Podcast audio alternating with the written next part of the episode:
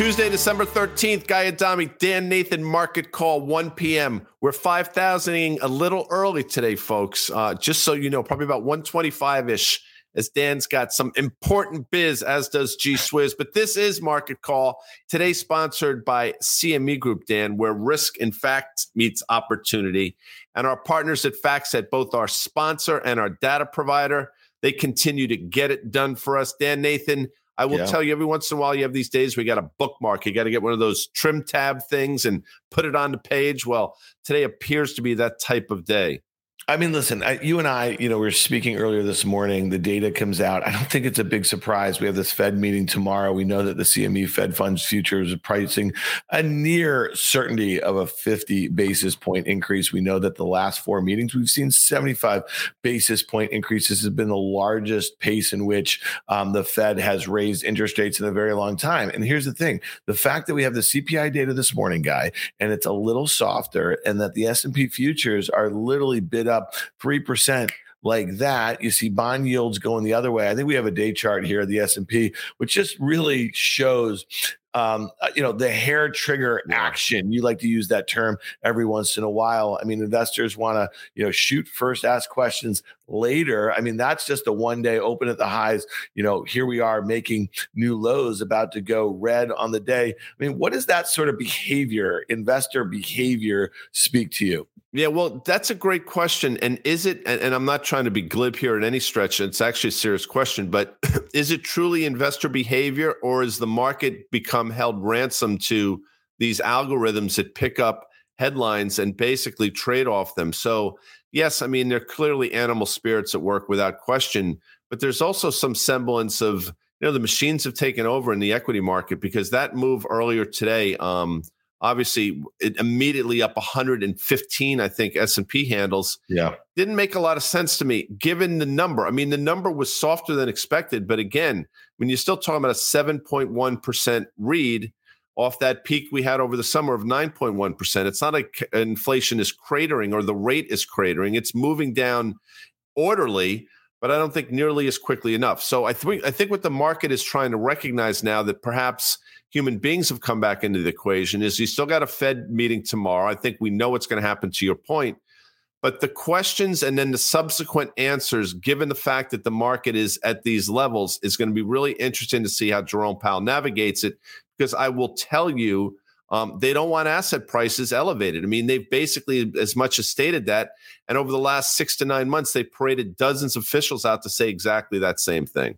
Yeah, no, exactly. And you know, you just mentioned the levels. I mean, let's look at the S and P 500, the futures here. Let's look at a one year chart. We know the downtrend. I think we can all see it in our minds. If you're listening to us in your favorite podcast store, you know what mm. we're talking about. It is a series of lower highs and lower lows, and we got through that downtrend that's been in place since the second or third trading day of this year in January. Briefly, it looked like a big gap. The fact that we have reversed that. And now we are basically right on the 200 day moving average below that downtrend. If the Fed comes out, and to your point, Fed Chair Powell does really not want to see the S&P 500 down about 15% on the year given how much they've raised interest rate. It would say that there's something broken guy between the mechanism of yields right and and and asset prices because what were they trying to do by raise uh, by raising interest rates? They were trying to tamp down asset levels and valuations and actually it would prove that they weren't that successful. Right. pop bubbles like crypto and and and PFPs of bored apes and this and that or whatever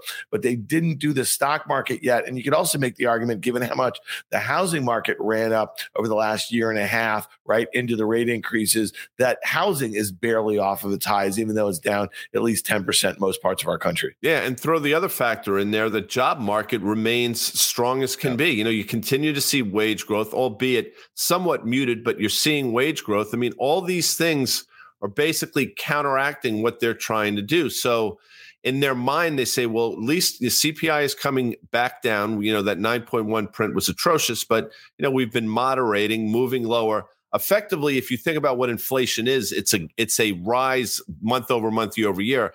Effectively, we have no inflation if you really want to break it down, because the month over month is basically in line. The yeah. absolute rate is a bit of a concern here. But with a strong job market and now commodities seemingly taking their cues from potentially this interpretation that's just going to make their job that much more difficult. And I, we've said it for a while. This was never going to be an easy thing for them to navigate, and I think we're seeing it right, happen right before our very eyes. Yeah, so you've been spot on in, in what the kind of two year treasury has done. It's really, that you know, it, it, just hasn't budged a whole heck of a lot. Here we are at two point, or excuse me, 4.2, but the 10 year, you know, at three and a half right now is kind of interesting. We have a one day chart of the, uh, of the yields here. And if you look at it, the knee jerk again was yields lower. They're coming mm-hmm. in, um, coming up a little bit off of that um, low made, you know, just after the opening today. But if you look at it on a one year basis, and, you know, again, I think you and I were in clear agreement that that we thought that we'd see three and a half percent. I actually think that we see, if you look at this one year chart, I think we see three percent possibly, maybe by year end, man. I mean, because here's the thing: if Fed Chair Powell comes out tomorrow and just said, yes, the rate is going to stay elevated, we're not going to be raising rates aggressively. And you know, again, if you want to throw up that CME Fed Watch tool, you know, you look at um, the near certainty of 50 basis points tomorrow. The next meeting is going to be on February 1st, and it's showing the potential for um, another 50 if we start to see data if we see unemployment rate tick up a little bit and we're going to get that in early January and some other data that suggests softening inflation then you're going to see that start ticking down a little right. bit right. guys? Like the expectation would be maybe a 25 that's what we're going to be battling over come new year is 25 and at that point I really think you're going to have the 10 year yield down there near that 200 day around 3% or so well, that would speak to an extraordinarily slowing U.S. economy, I would think. And again, uh, you've made this point, but it's important to make it yet again. Even if they were to, let's just say it's 50 tomorrow and 25 basis points next meeting, and that's it for the year. There's this belief, I think, that somehow in the back half of next year, rates are going to start going lower or they're going to start taking rates lower. And I don't think if you really listen to what they've said, that's the case at all. They've talked about being elevated for a longer period of time. And there's a cumulative effect to the economy that takes place at interest rates at a certain level. We obviously saw one side of it when interest rates were zero for a decade or so.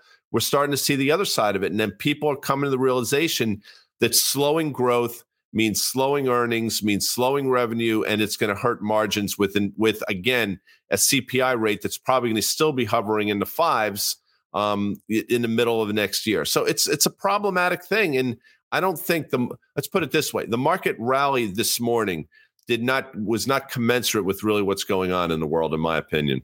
Yeah, no, I agree. You know, yesterday I just want to touch on this really quickly um, because we talked about the Nasdaq 100, and we're going to look at the Nasdaq futures right here. Guy, you look at that downtrend, you look at the 200-day moving average. It has not reached the downtrend. It has not touched the 200-day, and I do think that the relative underperformance of the Nasdaq off of those October lows to the S&P is really interesting. We know why there was this rotation into growth, or excuse me, into uh, value, right, which really benefited benefited stocks that look like uh, the names in the in the uh, S and P 500 or in the uh, Dow. And the Dow at one point last week, guy was down only six percent on the year, yeah.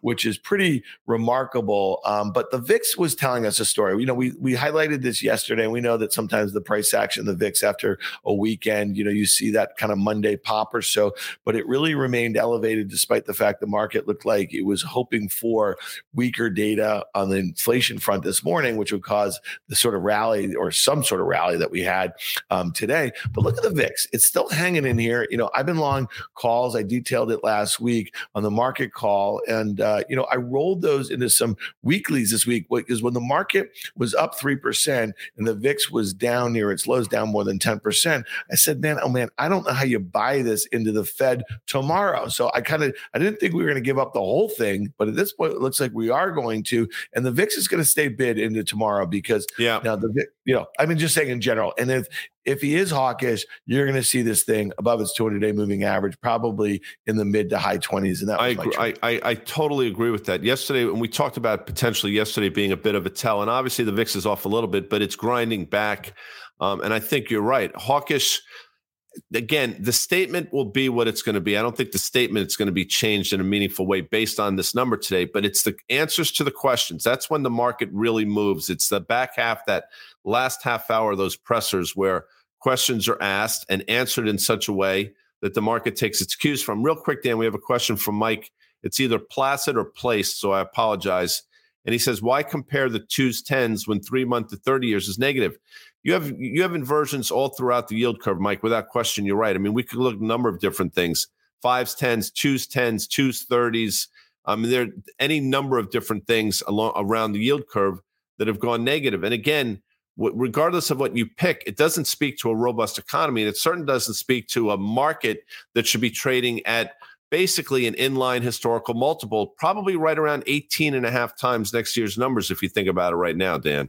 Yep, no doubt about that. All right, aside from Guy, the um, reversal in the broad market today, the most interesting thing that I see, and they might be related, but maybe you can help figure this out a little bit. Crude oil is having a day; it's up three percent. You're seeing the OIH, the XLE; these are two ETFs that we talk about a lot: the uh, oil services and uh, the XLE, the large integrated here, and they're bouncing. Um, but you know, it's interesting that you know we saw crude up right out of the gate, and then I saw this headline from OPEC. Did you see it? They said they're cautious on demand um, heading into the new year, right. and then put that all together. Maybe these guys can throw up the Jets chart. That's the ETF that tracks the airlines and the big components. You know what they are: United, Delta, Southwest, um, JetBlue's in there. You know, American, the others and that thing's getting murdered today. And that's one that, you know, I've had this bearish position on here a little bit. I thought the demand was going to be weak based on some of the things that we heard from Booking and Expedia over the last, let's call it month or so.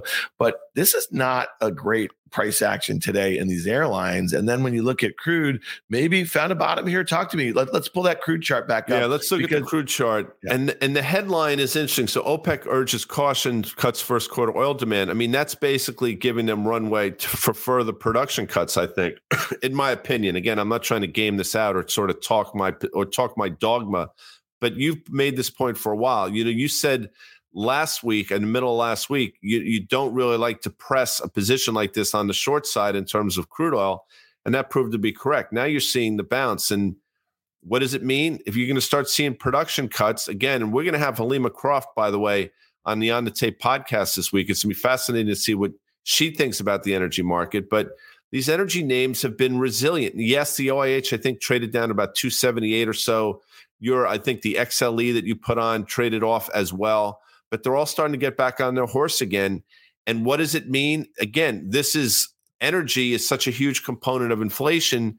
And again, anything interpreted as dovish is just going to set these commodity markets, in my opinion, back towards the upside.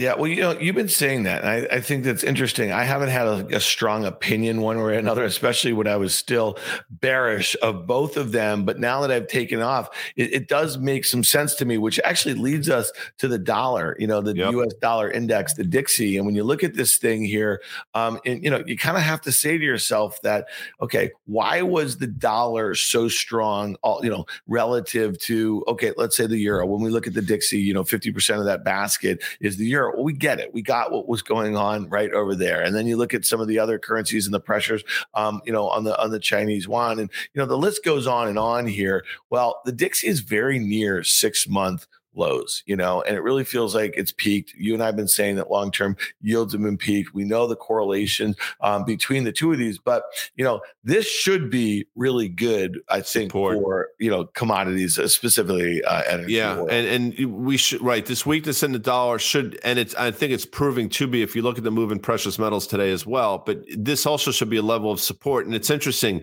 Gary made a comment on the chat that call on treasury rates going lower does not suggest um, higher crude oil. That's true. I, I, know exactly what you're saying, except they are mutually exclusive right now. And crude oil's come down significantly, and you still have supply demand fundamentals that are out of balance. I mean, there's still a supply problem on the crude side. So I can actually reconcile dollar going lower, rates going lower, and crude oil going higher. And to a certain extent, you're seeing that today. So you know, it, that's what makes this thing so difficult. You know, we talked about it with Peter Boockvar a couple weeks ago. and We talked about it, um, I, I, think, on the On the Tape podcast that dropped on Monday um, with the gentleman from Fidelity. I, I, can't remember his name. I Jurrien, apologize. Jurrien Timmer. Jurrien. And we talked about this scenario where, again, you have lower rates lower dollar, higher commodities, and what does it mean for valuations and stuff? And it's playing out, Dan. It's just a very confusing time. And you know, you're taking aspects of markets from the 1920s, 1950s, as he pointed out.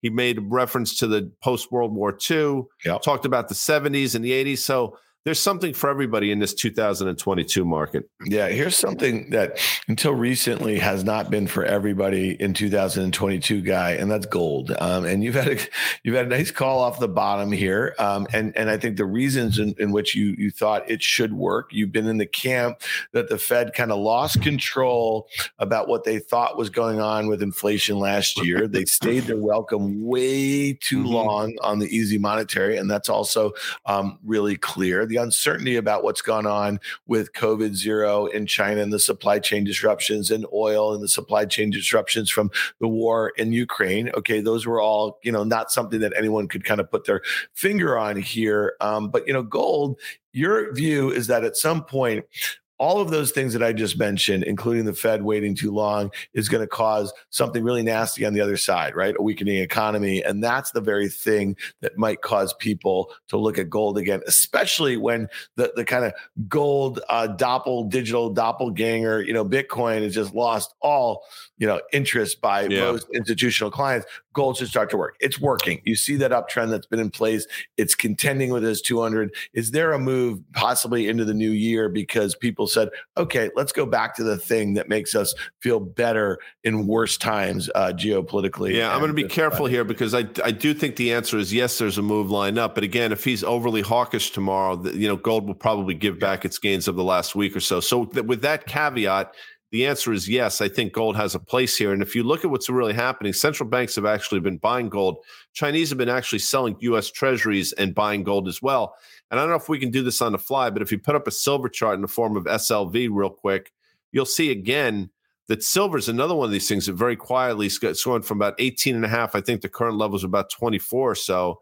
And, you know, this seemingly is off to the races as well. So, there you go. I mean, it, the precious yeah. metals are starting to catch a bid, and I think it's suggestive of all the things we say. I think people are finding um, value here in things that were left for dead four or five months ago. Yeah, well, here's one. Um, today, it's they're finding a little value in the aforementioned Bitcoin, and, yeah. and, again, here's the futures here. These are listed on the CME. Um, you see our nice looking fact set chart here. That very well defined downtrend from the highs, you know, late last year. You know, we've really been basing here, and and you see the resistance, you know, at the current levels that we're just below. But again, basing. I mean, until we kind of meaningfully get above, you know, that that kind of level here that we've been in for the last I don't know month since the breakdown below like 18,000 or something like that. I just kind of really find this thing, especially given the headlines with, you know, this, this Sam Bankman Fried. Hey, hey, first of all, guy, Sam Bankman Fried. We did a podcast with the sponsor or one of the sponsors of our fine market call here on Tuesday, Terry Duffy, the CEO, CEO of CME Group, detailing, and he has receipts for all of it, mm-hmm. calling out SBF as a fraud back in the spring. Was that back in March? I think yeah, it was in March. It was in front, of Congress. Congress. Yeah. Eh, you know, and he was, and yeah, he absolutely called him out. He made all the cogent points. He tried to explain to Congress what was going on. Ro Khanna from California clearly didn't want to hear it. He has subsequently, what I've come to learn, he has apologized in the form of, um, Terry, you saw things that I didn't see. No and, way. You know, that's tantamount to Why did apology. he do that? Did he do that? Apparently, apparently that was done not in a public fashion, but he reached out to Terry, from what I've been told. I mean, we'll see, you know, whether that comes out or not doesn't really matter. I think he's actually addressed that in terms of the media last time he was on CNBC, Ro Khanna, that is. But with that said, so many people just really didn't want to hear what he has to say. And that's really a function of this cult of personality, which was the title of a podcast a few months ago. People want to believe in certain things. We saw it with Elizabeth Holmes at Theranos. Yeah. To a certain extent, you saw it with Bernie. Uh, what what's his name? Bernie. Sanders. Bernie, help Madoff. me. Madoff, and you're seeing it here as well. So, and people just don't do their due diligence at all because they figure if this person invested in that guy or gal, they must have done their work. But yeah. your point about Bitcoin, I mean, it did get off the mat a little bit today. And I was never a believer that this uh, Sam Bankman Fried thing was an indictment of Bitcoin. It was an indictment of Sam Bankman Fried.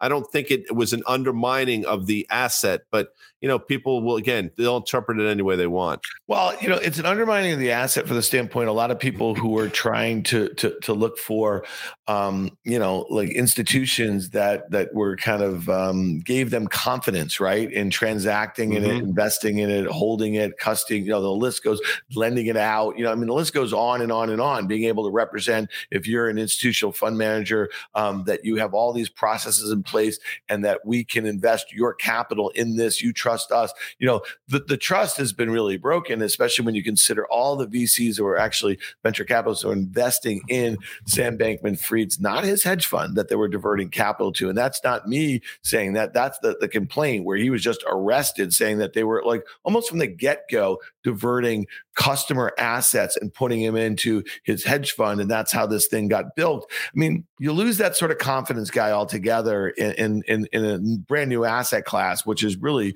know, been around for a little 10 plus years, but institutional adoption of it in just the last few years, it's hard to come back from that. And the fact that, you know, Danny Moses on On the Tape has said this numerous times, you know, the fact that Bitcoin is not like single digit thousands, is not like trading at six or 7,000, actually is kind of bullish. But the fact that it can't get off the mat meaningfully yeah. and, and break out, you know, above these, these technical resistance levels also says something. Yeah. Tomorrow, again, I, we keep bringing up tomorrow, but, you know, hawkish tone out of the Federal Reserve, again, in the form of Q&A, you're going to see Bitcoin give back whatever it gained today and probably a little more so because one of the points I've tried to make sometimes um, elegantly, sometimes sloppily, is the fact that Bitcoin was born out of this fear of central banks run amok. And yeah. it's no coincidence that, again, Bitcoin topped out this time last year when our Federal Reserve pivoted. That's not coincidental. So if central banks are trying to get their collective act together, I think Bitcoin has a ceiling. If central banks bend or pivot or flinch or blink, whatever word you want to use, I think that's the next leg higher. And to a certain extent, you saw some of that earlier today. You saw what could happen. But again, it really comes down to this time effect or you know 25 or so hours yeah. from today. Well listen here's the other thing man. This could be just the tip of the iceberg as it relates to fraud. I know a lot of people are focused on some other exchanges some other stable coins. Um, you know there's a lot of you know noise around binance. I don't know anything about it. I can't tell you that there's any credence to some of the allegations about it but um, you know if there's one after another start to go down i mean that's the scenario where you know the, the underlying and it is bitcoin because it's the market cap leader you know that's the thing that is mm-hmm. just you know going back low. I've never been a bit a fan of Bitcoin. I don't like the religious nature of those people who've been pushing it for all these years. It doesn't seem to solve any of the purposes that they suggest it does. And to your, use your phrase again, the cult of personality. It's the cult of the thing behind it. I mean Think about this. You know, when Elon Musk in early 2021 was pushing Dogecoin, he put Bitcoin on the Tesla balance sheet. He was, you know, like like revving up the meme stock stuff or whatever. It was all wrapped up into one man. And that's just lastly before we get out of here. Just can we spend a couple minutes on you this? You got to look at like, Tesla. Yeah, you got to look at this thing because to you and me, you know, on Tuesdays we spent a lot of time talking about, um, you know, macro products that trade on the CME. Um, but this is really important from a sentiment standpoint here. This was a trillion plus market cap stock. Elon Musk, the CEO, founder, richest guy in the world. Look at this. This is a tech founder. This is somebody that people follow. This this text or this tweet was sent to me. This guy is embarrassed to have a Tesla. He sold it. Okay, you're seeing a lot more of this thing. And look at what's happening with this stock. I really we highlight this 140 level. That is when the S&P suggested well, not suggested, stated on November 2020, that two years ago, that they were going to put this stock in the 500 index. It doubled in the next month and a half or so. It's round tripping that entire thing. And, you know, Tesla, um, you know, largest shareholder, Elon, he's becoming a detractor for the brand. He's got tons of his shares, the largest shareholder of 14%, pledged for Twitter, okay, and for all the debt to buy that, he's supposedly selling secondary of his SpaceX holdings, which is trading at 50 times sales, guys. So, talk to me about the sentiment in and around this, especially along the time that we're starting to see things like SBF. I'm not saying there's any fraud here by any means, but we're seeing a lot of nastiness wrapped up into one guy, and it seems to be coming undone a little bit. Yeah, I mean, we just try to game things out, looking at the stocks and where we think things can go. And, and we've said for a while that ultimately $150 is a level that uh, Tesla's going to find a, a home. And here we are. Now it's done it with fits and starts. I mean, we traded down to that 168 level or so, traded back to 200, but we said that that was probably going to be a rally to fade, and that's proving to be correct. And you have to wonder if Tesla, the stock, were to continue this move, and now it's, I think, 60% off its all time high or something around those levels. And what does that mean for the broader market sentiment? Because for in in a lot of ways, I think both Apple and Tesla are sort of the poster children for market sentiment, and we'll see. But Tesla's not trading well. And again, it really does come down to, I think, the belief in whether you believe or not in Elon Musk. And the last couple weeks have been difficult for him, I think, in both the public forum and in terms of his stock as well. Yeah. All right. Well, that's it. That's why we hit on that one. To me, I think that's as you got to look at it any, other macro asset here. And I think that, you know, the cult around him and his involvement in all these companies, it could kind of un, come undone here. But again, you know, I said this on a call that you and on, you and I were on before a year ago. If let's say the headline pops up on FactSet tomorrow morning at 6 a.m. that Elon Musk is no longer the CEO of Tesla, if that happened a year ago, I think the stock might have cratered 20 some percent just on that headline. Given where the stock is right now and all the negative sentiment around him, the stock might rally 10, yeah. 15, 20% on that. So, so again, I think it's worth noting it's one of the largest components of the S&P 500 and obviously of the NASDAQ. That's it, guy. We're out early today. I know you want to get out of here. Great Ranger win last night down two zip, 3 1. Came back and won in overtime. Snipe goal, which is just great to see. Uh, they're on the right path. But that's it for Market Call. We cut it a little short today. I am sorry. I want to thank our sponsor, CME Group, where risk and fact meets opportunity. Our sponsor, FactSet, our data provider, FactSet. We'll be back tomorrow, Wednesday. I believe the great Carter Braxton Worth will be joining us. See you later, folks. See you guys. Thanks.